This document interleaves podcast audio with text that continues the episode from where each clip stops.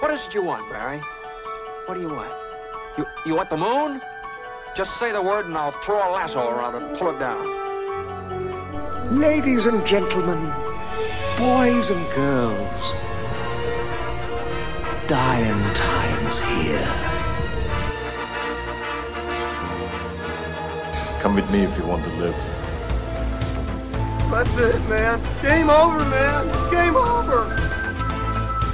Force will be with you. Always.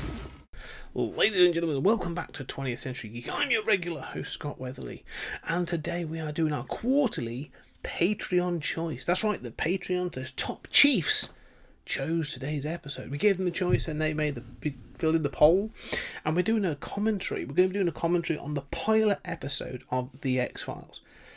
And before we start, I thought I'd give a little bit of information about The X Files. I'm assuming most people, if not all people, uh, listening to this have. Uh, at some point watched at least an episode, so you get the concept.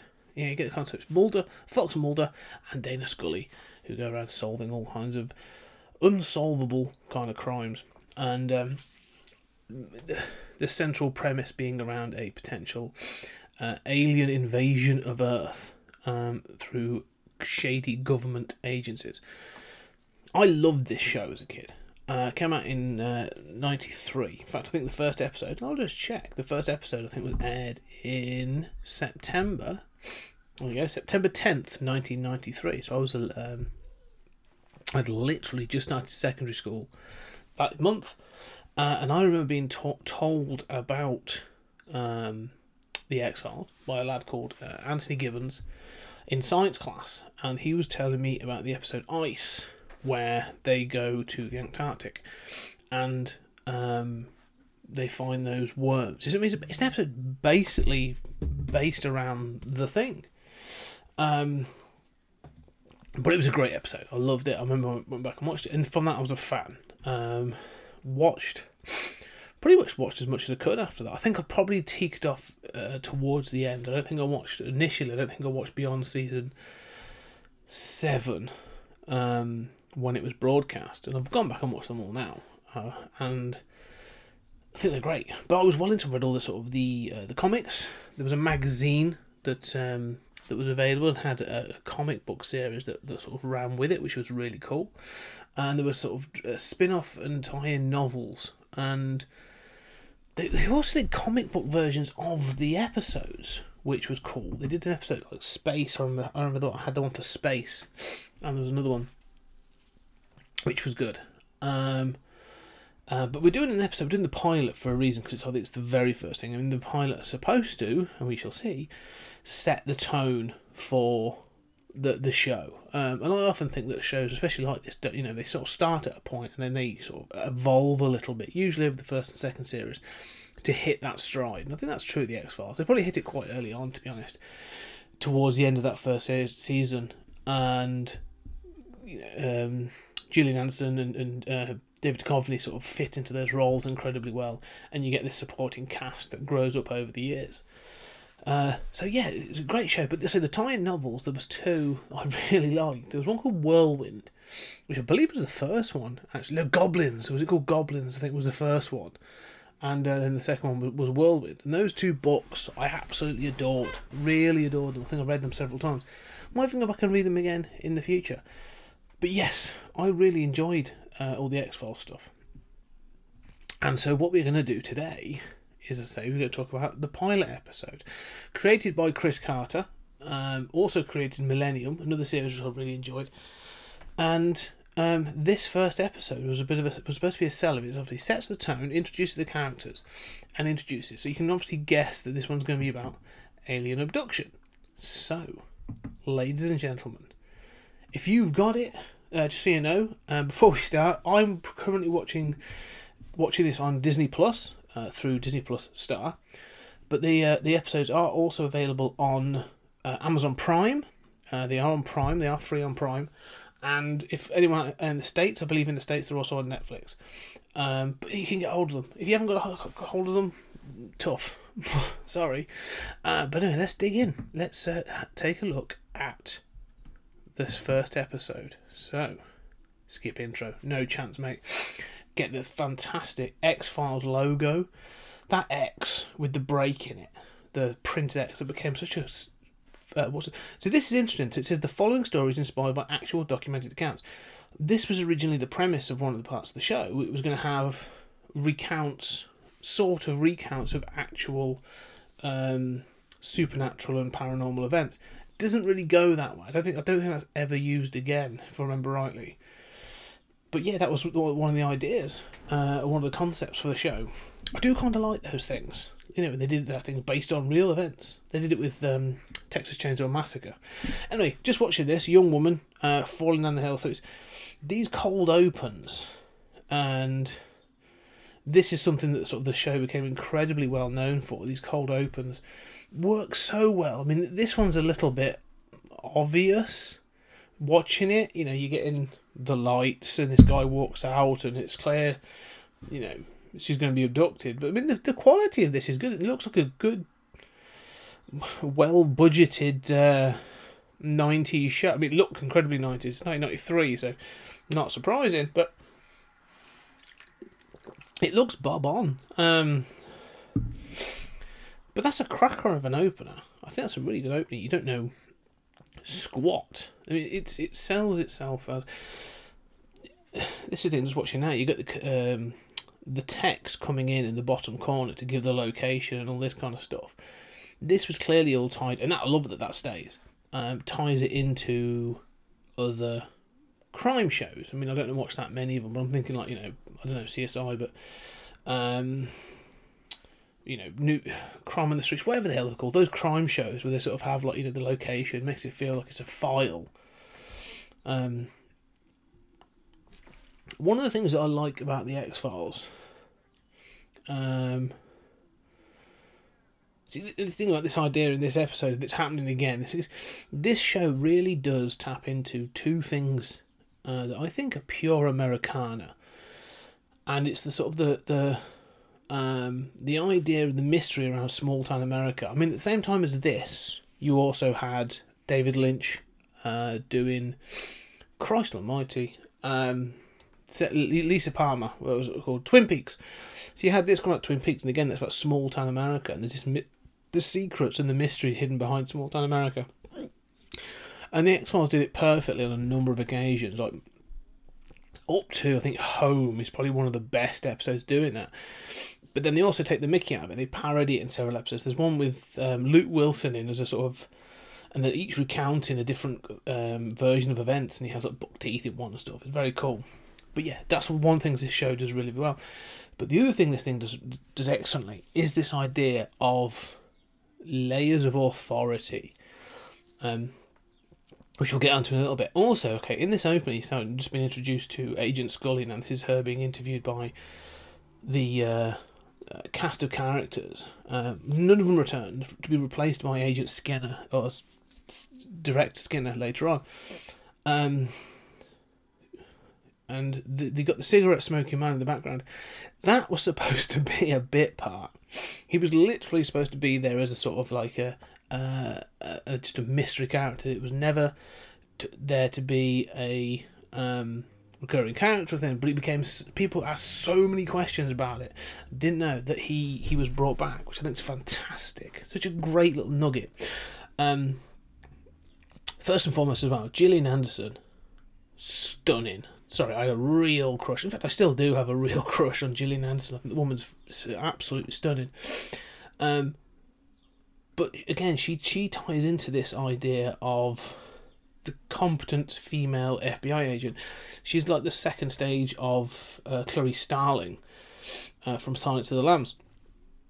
She's clearly based on that model. The way she's dressed, the way she's presented in this episode, especially these early starts, is clearly that sort of riff on Jodie Foster in, in that film.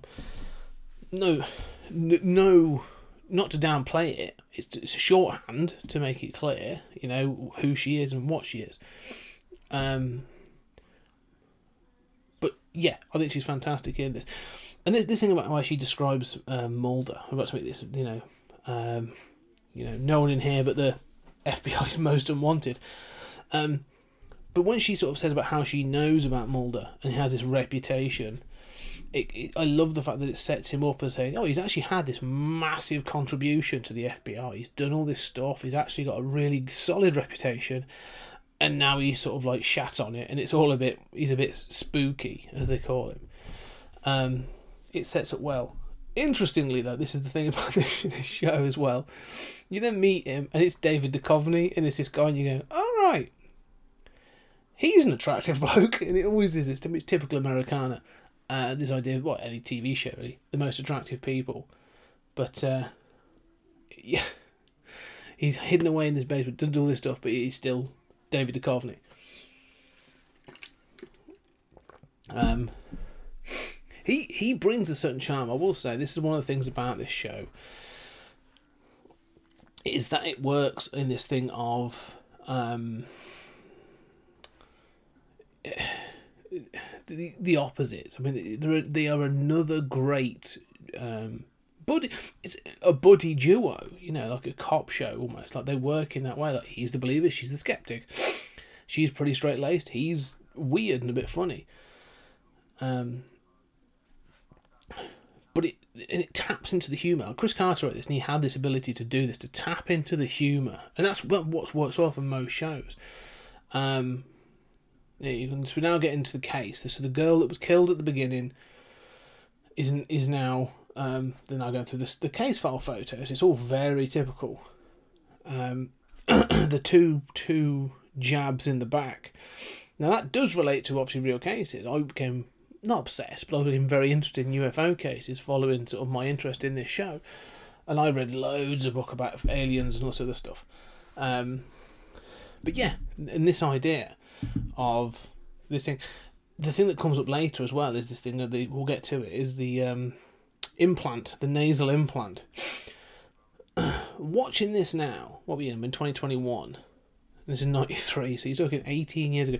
So this show is no Christ, more than that. I was about to say 18, 18 years ago, it's two thousand two. This is twenty eight years old. this is a full adult old this show, and it does show through the technology. One of the things I think is funny is later on you get mobile phones and stuff like that for 93, but like we've got a projector and slides and nothing, you know. nowadays, iPad, watch all the stuff. Um, so it's it clearly dates it, but it can be it can be seen as quaint, but it definitely lives in this period in the 1990s. Um, Sorry. Need a drink. Need my uh, X Files juice. Um, again, so they're now this straight away. They have them as an, an, antagonistic towards each other. Like you know, he's gone straight in for the. Um, there's a shot this is on but he goes straight for the weird. And she's like, "Well, no, clearly there's, there's an explanation, but it's going to be something we know." But when he says he'll see her tomorrow and stuff, there's a smile that she gives, and it's quite clear from the offset that this was never going to be a romance. I don't think this was ever supposed to be set up in that way. It became that a lot later, but they were always supposed to be platonic, and um, it, it just just yeah, they, they they lay shots throughout this to show this growing sort of friendship and relationship, especially towards the end. They slightly counter it on several occasions, which is a little irritating, but it's uh, this thing around the turbulence as well. So we we've got the turbulence of the of the plane, um, and her that is a fair flying. But this is the thing, sort of it's it's trying to cram a lot in to show about ufology. There's a great bit coming actually to this idea of you know the uh, the the ships the ship the planes turbulence is one thing you know like so um, what do they call them planes being buzzed by um, UFOs and all that kind of stuff. These things happen, and then they do something similar. They get an electronics issue in a second, and the car stops, and he gets out and he marks it on the road. Never sure if he's ever going to come back again. Like, what does that X prove on the road other than to remind you of it's the X Files? But you go, first episode in, and he's eating uh, uh, sunflower seeds. And she she sort of has this thing around, obviously, again, re- repeating the uh, the uh, you know the science of it all. It keeps coming back to that, but it's, she almost in the in the beginning she's very sort of um, almost condescending. That's the like so the, the creator played her to be that, and I'm never sure she was supposed to be that. She's supposed to become. She she's it happens at the show. She always almost never sees the the the event the the paranormal supernatural she's always the absolutely absence just to keep her give her the ability to remain the skeptic but she definitely becomes more accepting and open to, to Mulder's theories and ideas. But there are moments in this where she comes across as like, "Oh, you're yeah, you're the weird one," and you know, almost being uh, condescending or patronising, which is a bit of a problem at times. Um, but as I say, they're finding their feet. It's a good, solid open. I mean, what we? Oh, I don't know actually. We're some way into it. Um, and we're starting to see. But this thing of drawing the X on the road, like I have no idea what he's supposed to do with it. Like, is he supposed to come back? No, it just appears to be sort of like random, petty um, graffiti. I don't know, weird. But again, we're getting to this thing like so. It's called, called Coastal Northwest Oregon March. They're in this small town in Oregon. Beautiful place, by the way. I mean, it's a lovely coastal town, but it really is this thing of like you know they want to get into this idea of small town America, um, and that's where the sort of the mysteries are. Um, this is the other thing as well. Watching this episode come out, this is one of the first times I found out that you could exhume a body. That's what they're about to do now. But more than that, that you could just sort of ask for that to happen. Like you know, if you had the authority, you could be like, oh, "Yeah, just dig them back up and have a look." Um, and and this part of the episode, this is another thing where there you go. So this is the county coroner coming in to basically like you know who did you think you are, what you're doing, like sort of show this is the flash of authority. So this is what I'm saying. This is the layers of authority that they keep showing in this show. And it's it's to build up to later on to show that there's always someone above you. That's always the point of this show. Is that there's always you always have someone to report to. So this guy's a county coroner, so that's his authority. And obviously, then they've got the sheriff, who's slightly before, above him, and then above that, the FBI, who's the Federal Bureau. And then above them, you start to get into the secret organisations in the government, that sort of thing. So it just works well, constantly show this levels of um, bureaucracy and authority that exist in these things. Even in the weirdest, like, grossest horror and science fiction things, there's still this level of bureaucracy. Like someone's going to report to somebody else. Or, you know, you get to, and it happens even for Mulder. Like there are people that Mulder's able to press, like you know, to put the foot on or whatever. But then they have to report to Skinner, and then Skinner's got to go up to his boss, and then even above that, you got the cigarette smoking man, and so on and so forth. Like it's all a part of this chain of authority, and there's always somebody to report to. Um, I think that's, it sort of it starts to sort of show a little bit in this, even in this very first episode. They're trying to show that that these guys are, yes, they are the protagonists of the show. Yes, they are the center of this, but they're not in charge. Like that, that's not their role in this. They are there to to follow the mystery, and to do so, they need to be in the dark for some things. Um, just so as in that, so you got you're about to get the bit where it's. Uh, coffin falls, have exhumed the body, the coffin falls. This thing that's revealed in the body became a bit of an icon as well, so they show this sort of.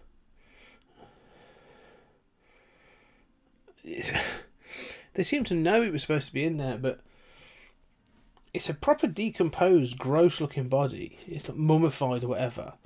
And I. It, I, I love the. I mean, it looks probably. I mean, I remember. Th- I was describing the body. The body's sort of like you know, uh, desiccated. It, it's it's sort of mummified. It's it's. Um, and she's about to do the autopsy. But to me, I'm like, when I was a kid, like this, I remember some of this really disturbed me. Maybe not so much this episode, but episodes like when they go to the, the, the freak show and Ice bothered me for some reason, and some others with the monsters in. Uh, Eugene Tooms, Jesus, that guy gave me fucking nightmares. Really does it manage to tap into the horror and the weirdness, and they don't skimp on it, which is really cool. Um, I love this. He's like, not human. What is it?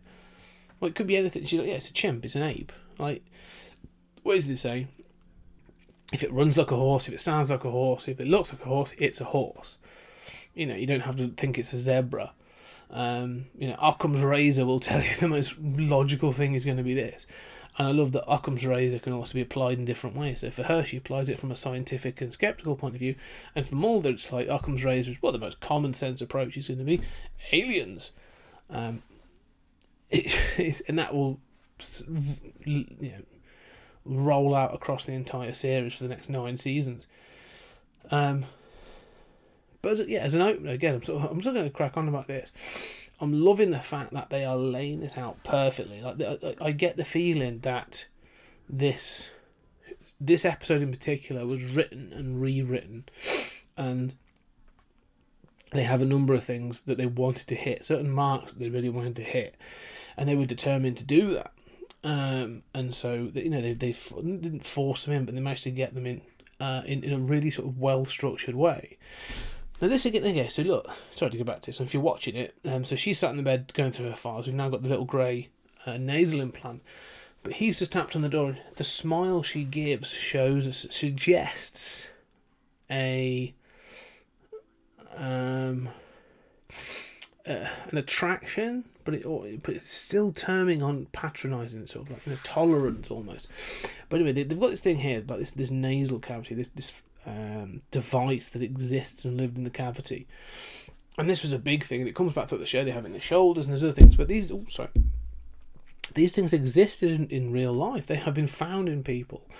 Do I believe in uh, UFOs and aliens? Eh, that's for a different show, or maybe not. Um, but I like the fact again that they are tapping into this sort of the real ufology ideas, and they're not scared know, they're not holding back of saying like, oh, it could be this, could be that. No, we don't know what the fuck this is. Like, it's we found it in the nasal cavity, don't have a clue what it is, um, and we're not going to try and give an explanation. That's what's quite cool about it. So,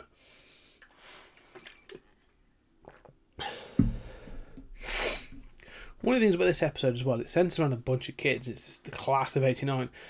So it's about a bunch of kids that seem to have had an experience and are now being rounded up. Um, by these beings, by these alien things. One of the things that's, that's kind of disappointing, I could be wrong actually. So if there's a big fan out there that's going to correct me on this, my understanding is that this is never returned to.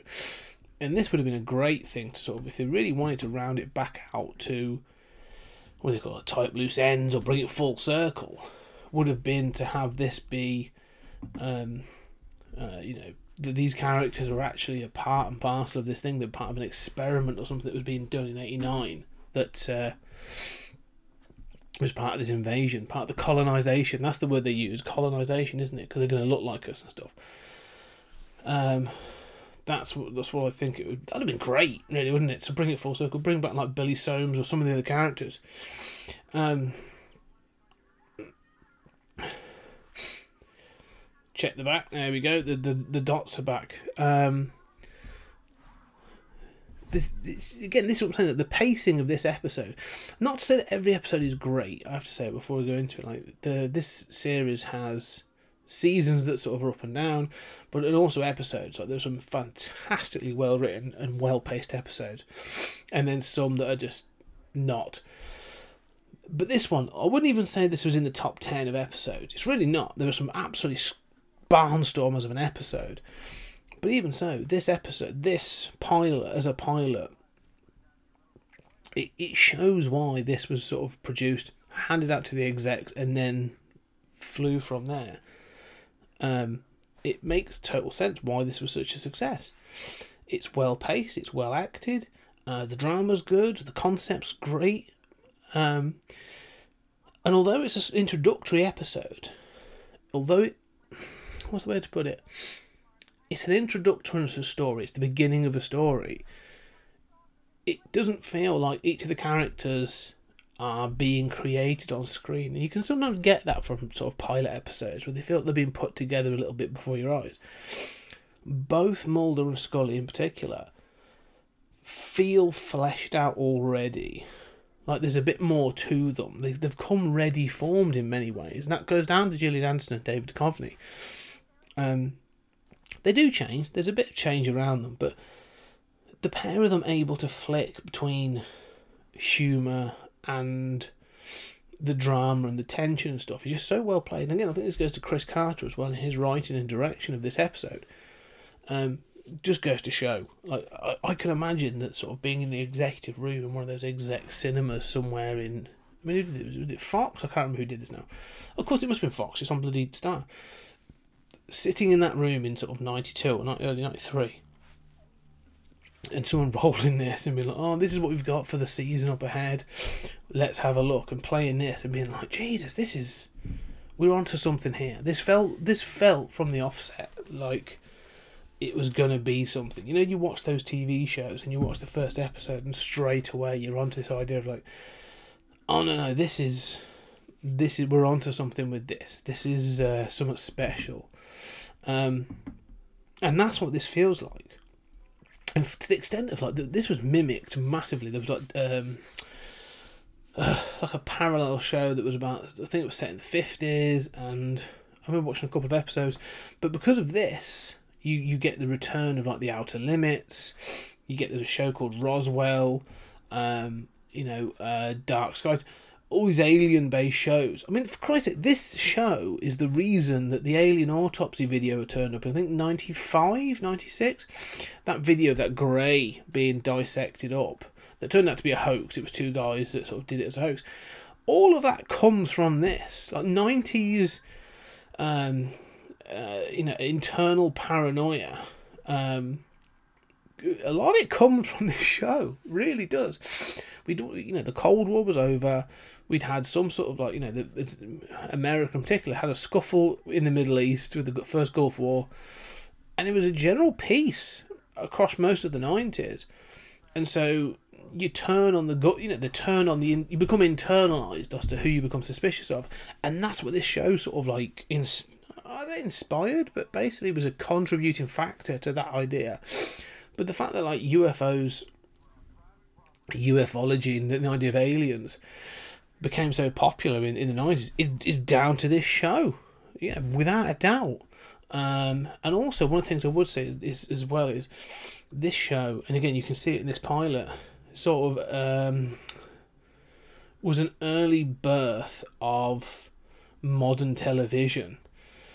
This idea of sort of like episodic yet overreaching arcs, you know, the monster of the week followed by the main arc and that sort of thing. And you know this, this this really inspired all the other shows. I mean, you know, this allowed things like Buffy and Angel and all those other shows beyond that. Because up until this point, like most shows were episode of the week, or it was either episode of the week or it was a, it was a soap. That was it, really. And then you get this sort of introduced to stuff. Like without this, you don't get. No, this is a leap. So stick with me. But without this, you don't get like Breaking Bad or, or Game of Thrones. This is the start of that pre- premium television starts in the early 90s. So this show has got a real place in pop culture history. I think it's really worth noting that. And again, I don't think there's anything in this episode where you go, oh, yeah, I'd fine tune this or fine tune that. Like, this comes fully formed. Um, they're about to be the the alien thing. Um,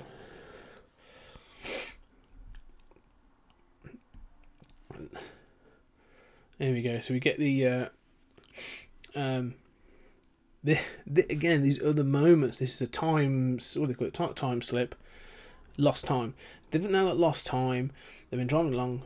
They've, they've lost time. Is it like seven minutes? We'll check in a minute. I'll tell you in a second. There you go. They've lost nine minutes. Um, and I love this. I love Mulder's response. Mulder's response is like, "I've been abducted. I lost nine minutes. All right, well, for nine minutes, what happened to you? Never returned to in the show. At no point did they sort of like because later on Mulder's like, oh, and it's it's ah, so the X does come back. So the X that he drew earlier on the on the road is the same place, but this time loss never returned to. Like when they come down the show again this is something you should be doing. I'd be like oh, let's let's really make this tight. Let's go back to that first episode right? That nine minutes that Skull, mully and mully scully and mulder were abducted for what happened in those nine minutes you do a lot in nine minutes um and I think it'd be great if there was this thing of later down the, the road where they were like, that first time you met, you were abducted, you went missing for nine minutes. During that time, we took samples and we started, you know, we implanted you. Do you think, you know, do you think this started happened later? Oh, we always knew about you, Mulder, sort of thing, which is what you do learn. Um, I just think it would have been a nice little twist.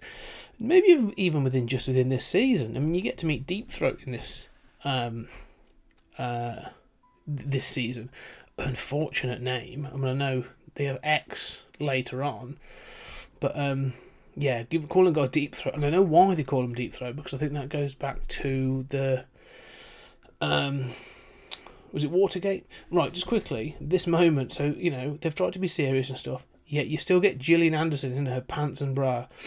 I'm not going to complain because I think the woman is absolutely stunning, but it's the it's the titillation. It has to introduce it has to introduce the titillation. Now, I like the fact that they've had the nine minutes of lost time, and the two. She's now been got the two the two dots on her back. So there is this callback to this idea of they could be abducted. Um, but it's I mean it's not really played for titillation, not really. Um, but it could have been. You know, there's, there's still a little bit there because you, you get to see her body. I mean, she's you know, what in her early early twenties. I think she was like 23, 24 when this happened. Um, and I like the fact that although she's a pure skeptic, in this moment, her seeing those dots on her back and introducing it, and there's there's nine minutes of lost time. It starts to nib- even this early doors. It nibbles away at her skepticism and this suggests to me at one point they may they weren't entirely sure how the dynamic was going to play out. It may have been that sort of her skepticism was going to erode before it, it does down the line. Um, okay, so now we're getting you know the backstory. So Mulder is now relaying the story of how his sister was abducted uh, when he was twelve. Uh, and the fact that his life had been sort of directed to finding her after, I mean, after this disappearance. And again, it comes down to this pacing. Like it all feels natural. Like you know, um, he's comforting her really by re- relaying the story, but it's more exposition. And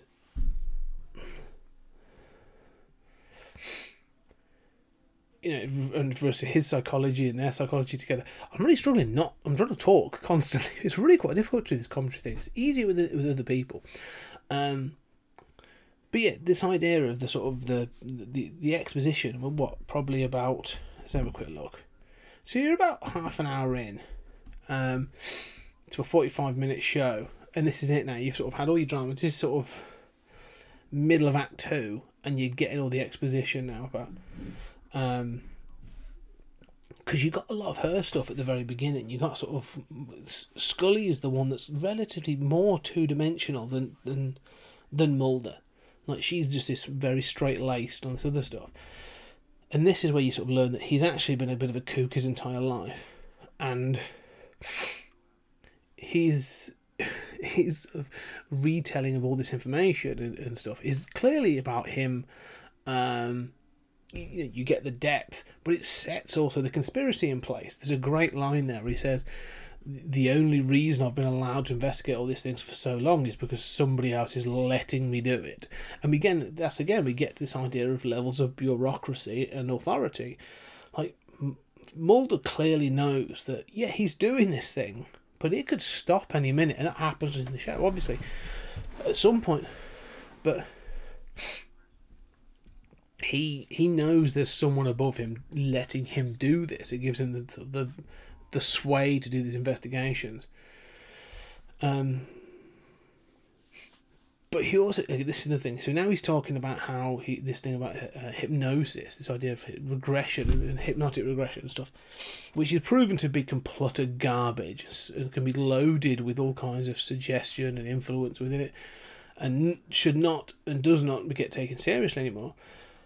However, he d- does lay out in the nineties it was a big thing. I mean, the other thing to remember is that ninety three, um, we are still I say we, uh, America and Britain in particular, are still very much, well, to the tail end, but we've still got some stuff to go. The, the satanic panic. So this idea of regression and hypnosis is still pretty strong. People are using it to sort of identify people, you know, through kids that have been abused and Satanists and, and all this idea of hypnotic suggestion through music and all this other shit. So this idea of regression therapy was big at this point. Um, so it's not surprising that it was used in this show. Uh, so yeah, ninety three is a bit of a you know a bit of a pivot year. Sort of it tails off after this because you've had the sort of um, the music point and all this other stuff. It starts to sort of trail off, um, and we get from we go from Satanists into aliens. Um, it looks like we're always looking for an other. We're always looking for some supernatural entity to take you know, to do something for us, or to be doing something to us. So. Mm. There you go. So we're now going to get so the, the, one of the girls that they met in the hospital earlier on um, is again it's showing the sort of the lost time and so the monkey body's been been stolen. Um, it, it, this idea of conspiracy is really strong through this. I'm really trying to think of other things. I'm trying not to just watch the episode because this is where I'm really sort of enjoying this show. I watched this. I literally watched this the other day uh, to prepare for this and I'm still going, oh yeah, I just want to sit and watch this. I'd love to just sit and watch this. Um, so again, you're getting down to this small town conspiracy because they're saying this idea of the, the autopsy bay and everything has been destroyed, and it was clearly done by someone local, which um, doing it by someone local. Sorry, I'm watching the show again. Doing it by someone local, and so you know it's sort of this idea of what's being hidden, this idea hiding under the surface. So now we're talking. So there's another girl, the final girl, really, in the situation, Teresa Nemitz, and she she was involved in the '89 incident. She's one of the few, and her dad is the county coroner, and she he's obviously been trying to protect her. Um, but it's this thing again of uh, knowledge, secret knowledge. You know, it's, it's, it, do, do you think this is true? I mean, you know, it's less. No, it's it's sort of still considered to be fact and a way of life in Britain, but it's massively sort of acknowledged in America that you can travel from coast to coast, and you will, you know, you you can stop off on the freeway and you can and you can go to these big cities and that sort of thing. But the the the they call it, the the center, the heart of America is very much made up of small town America, and you can go from small small cities to small towns to, to what is basically a hamlet and stuff. And within these places, like you know, traditions are ripe and they sort of survive on these ideas of sort of very rural, very conservative ideas, and even within a country like America, which is hugely technologically advanced, these localized places love to try and stay local, and you know the outsiders. And in many cases, this sort of feeds into the conspiracies and the the, the concerns of today, in this idea that. Uh, the overreach of government. I mean, you know, I'm not going to go to all the January 6th stuff, but this idea of the overreach of government and this idea that, you know, these places need to be able to govern themselves. And in governing themselves, what does that mean? How small does small government have to be before there is no government? I mean, that's, you know, this, this show, um, this show has a very conservative message in many ways because it's really sort of leading to this idea of there is big government. I mean, if this show is picking up now during COVID, you know, you have all kinds, all those conspiracy theories of control. It's all, in fact, it's all in this show. Again, this idea of uh, when well, at one point they go to a place towards the end of this series, I think, this season, and they find that the the the warehouse of the rows and rows of um, filing cabinets, and everybody's stored in there, and, and um, Scully finds hers and her sisters and stuff in this in this cabinet and it completely sort of goes into this idea that uh, we've all been tracked and traced. You know, we've all got a microchip in us, not this shit. If you've had the jab, you've been microchipped. It's complete nonsense. Like it's utter garbage. And one of the things that this sort of thing, and they even call out, I think, at one point in the show, like, how are they paying for all this? Like, you know, it's got to be from the taxes.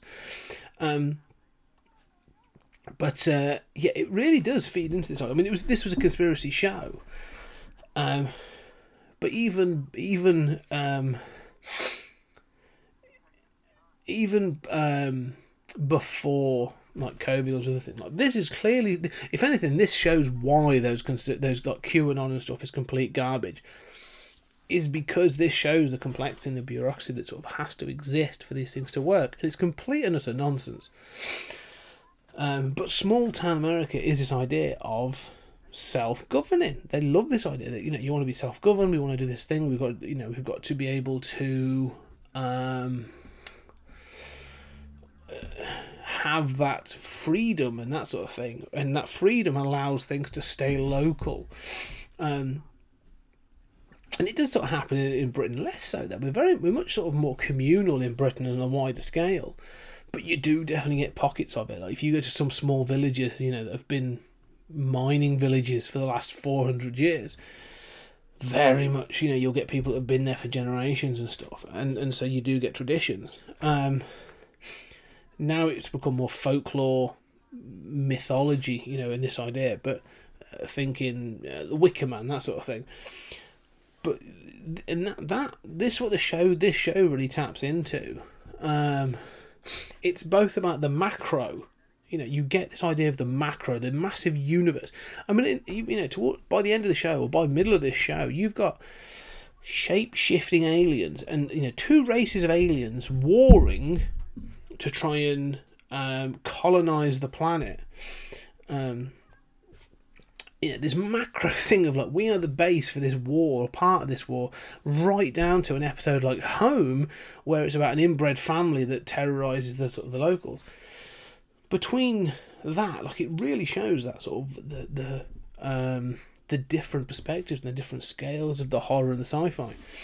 Um, and that's what I love, and that's what this episode's really hammering home is this idea of the macro, this idea of the universe and these entities living out there that are coming to this small town. Like, why here? And that's the thing that doesn't answer. Like, it never gets to it. Like, why this small Oregon town? What the fuck is going on here that everyone gives a shit about? Um, and that's what I find most interesting. But and really, it goes back to uh, in some parts like this idea of like uh, the um, H.P. Lovecraft idea of sort of like well, you don't know what the aliens want. Like there'll be alien entities or interdimensional beings, like but you don't know what their intent is because they are alien or they are sort of so non-human. Um, and that's what's really cool. Um, in many of these cases, like the you know, there's no explanation for, especially this. There's, probably more so later on in the in the series.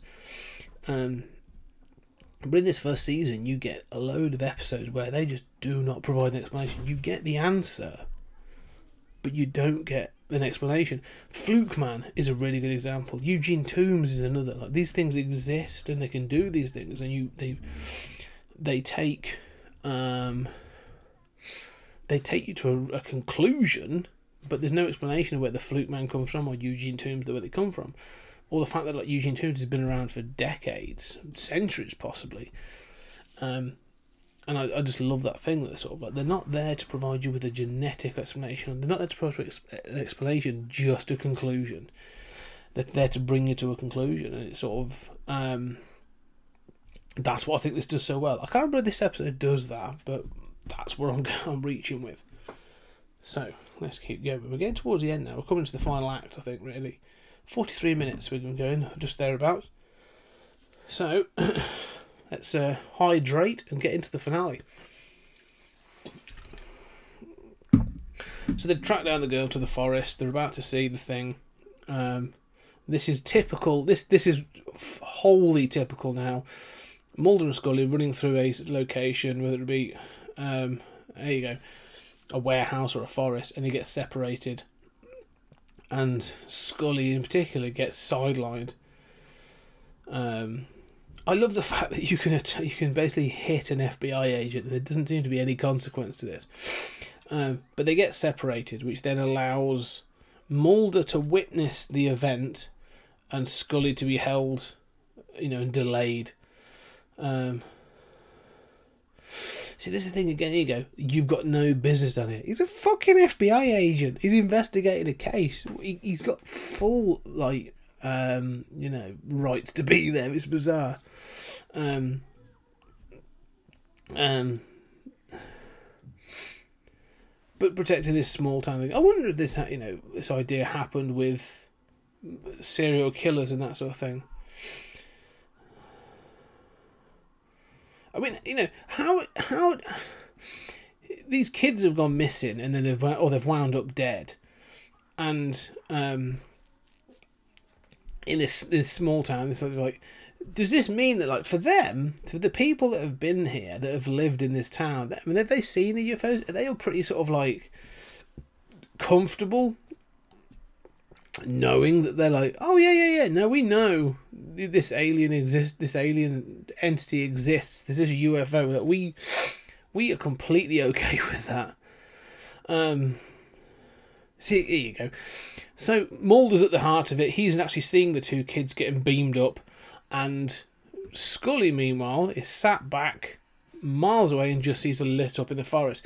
And what I like actually, what clever is, it's lit up in the same way that it was lit up previously. So the last time they're in the forest, um, they're confronted. Um, the, the it was lit up, and you see that then it's a car, a truck with the overhead light rack on. So now she can be like, well, I just saw lights. That's all I saw. I don't know. It could be anything. And um, it gives that get out. Um, what I would say is it gets a little repetitive. There's there's times when it's done really well, and then there's times when it's done really badly, um, and you know really sort of contrived ways of keeping Scully away from the truth. Um,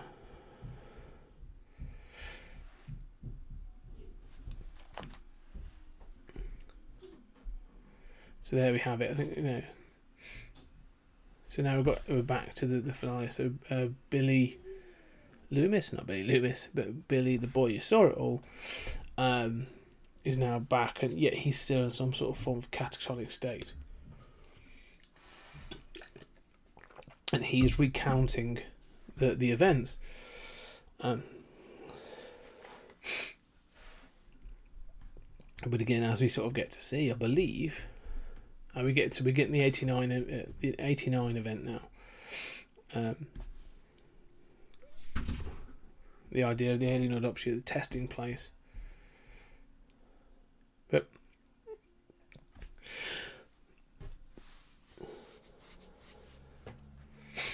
so this is where we get this idea of like, all the uh, they try to sort of he's the one that was controlled. He was the one that was the sort of center of it all which is fine. It gives you this humanist thing of like but there's no explanation as to why. They just said they took us to the testing place. All right why these kids? Why Oregon? What makes them special, or, or single them out, or why there? You know, was there something particular in the air they wanted to sort of test? I know we're not going to get an answer. You're not supposed to, but again, you get the cigarette smoking man listening to it, and he's like, ah, you know, he forms he he he creates such a fantastic um uh silhouette. Um, also the fact that smoking inside in 1993 like not happening anymore, but it, it, yeah, it's a good ending, but this the the last part of this episode probably what I think really sold this. Um.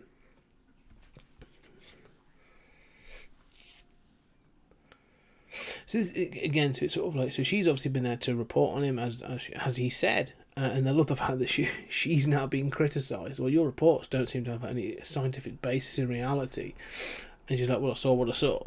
You know, you you were basically asking me to to um, scupper Mulder, and in doing so, she sort of starts to validate him, even from this opening episode, which I think is really interesting. Again, bringing us back to this idea of authority. Like she is doing what she was asked to do. She's doing everything she can.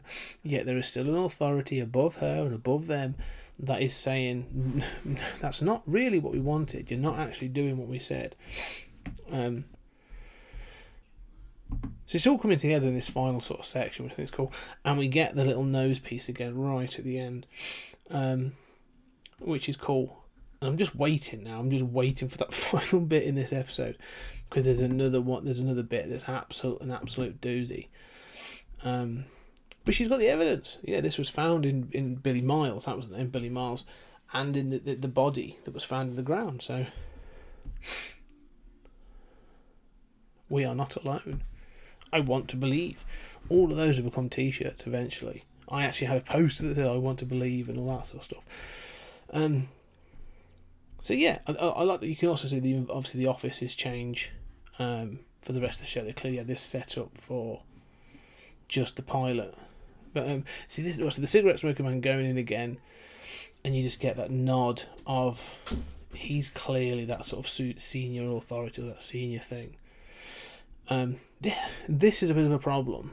So at the end of this show, like you've had the abduction, you've had the interview. It does, it's trailing a bit now. It's it's it clearly f- it feels like they're padding time a little bit. Um,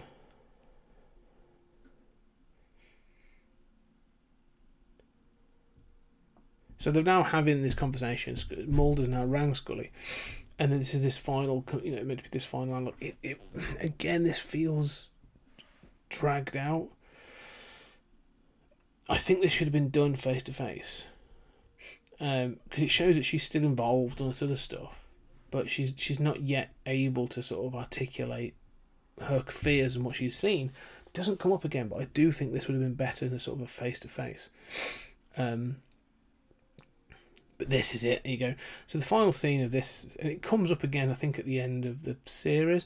But he's got the little vial with the the tracking device in it, and he's putting it into a box with a bunch of other shit that uh, it's like, yeah, yeah, we've got a whole bunch of these, um, and uh, I'll just add this one to the pile, uh, to my collection.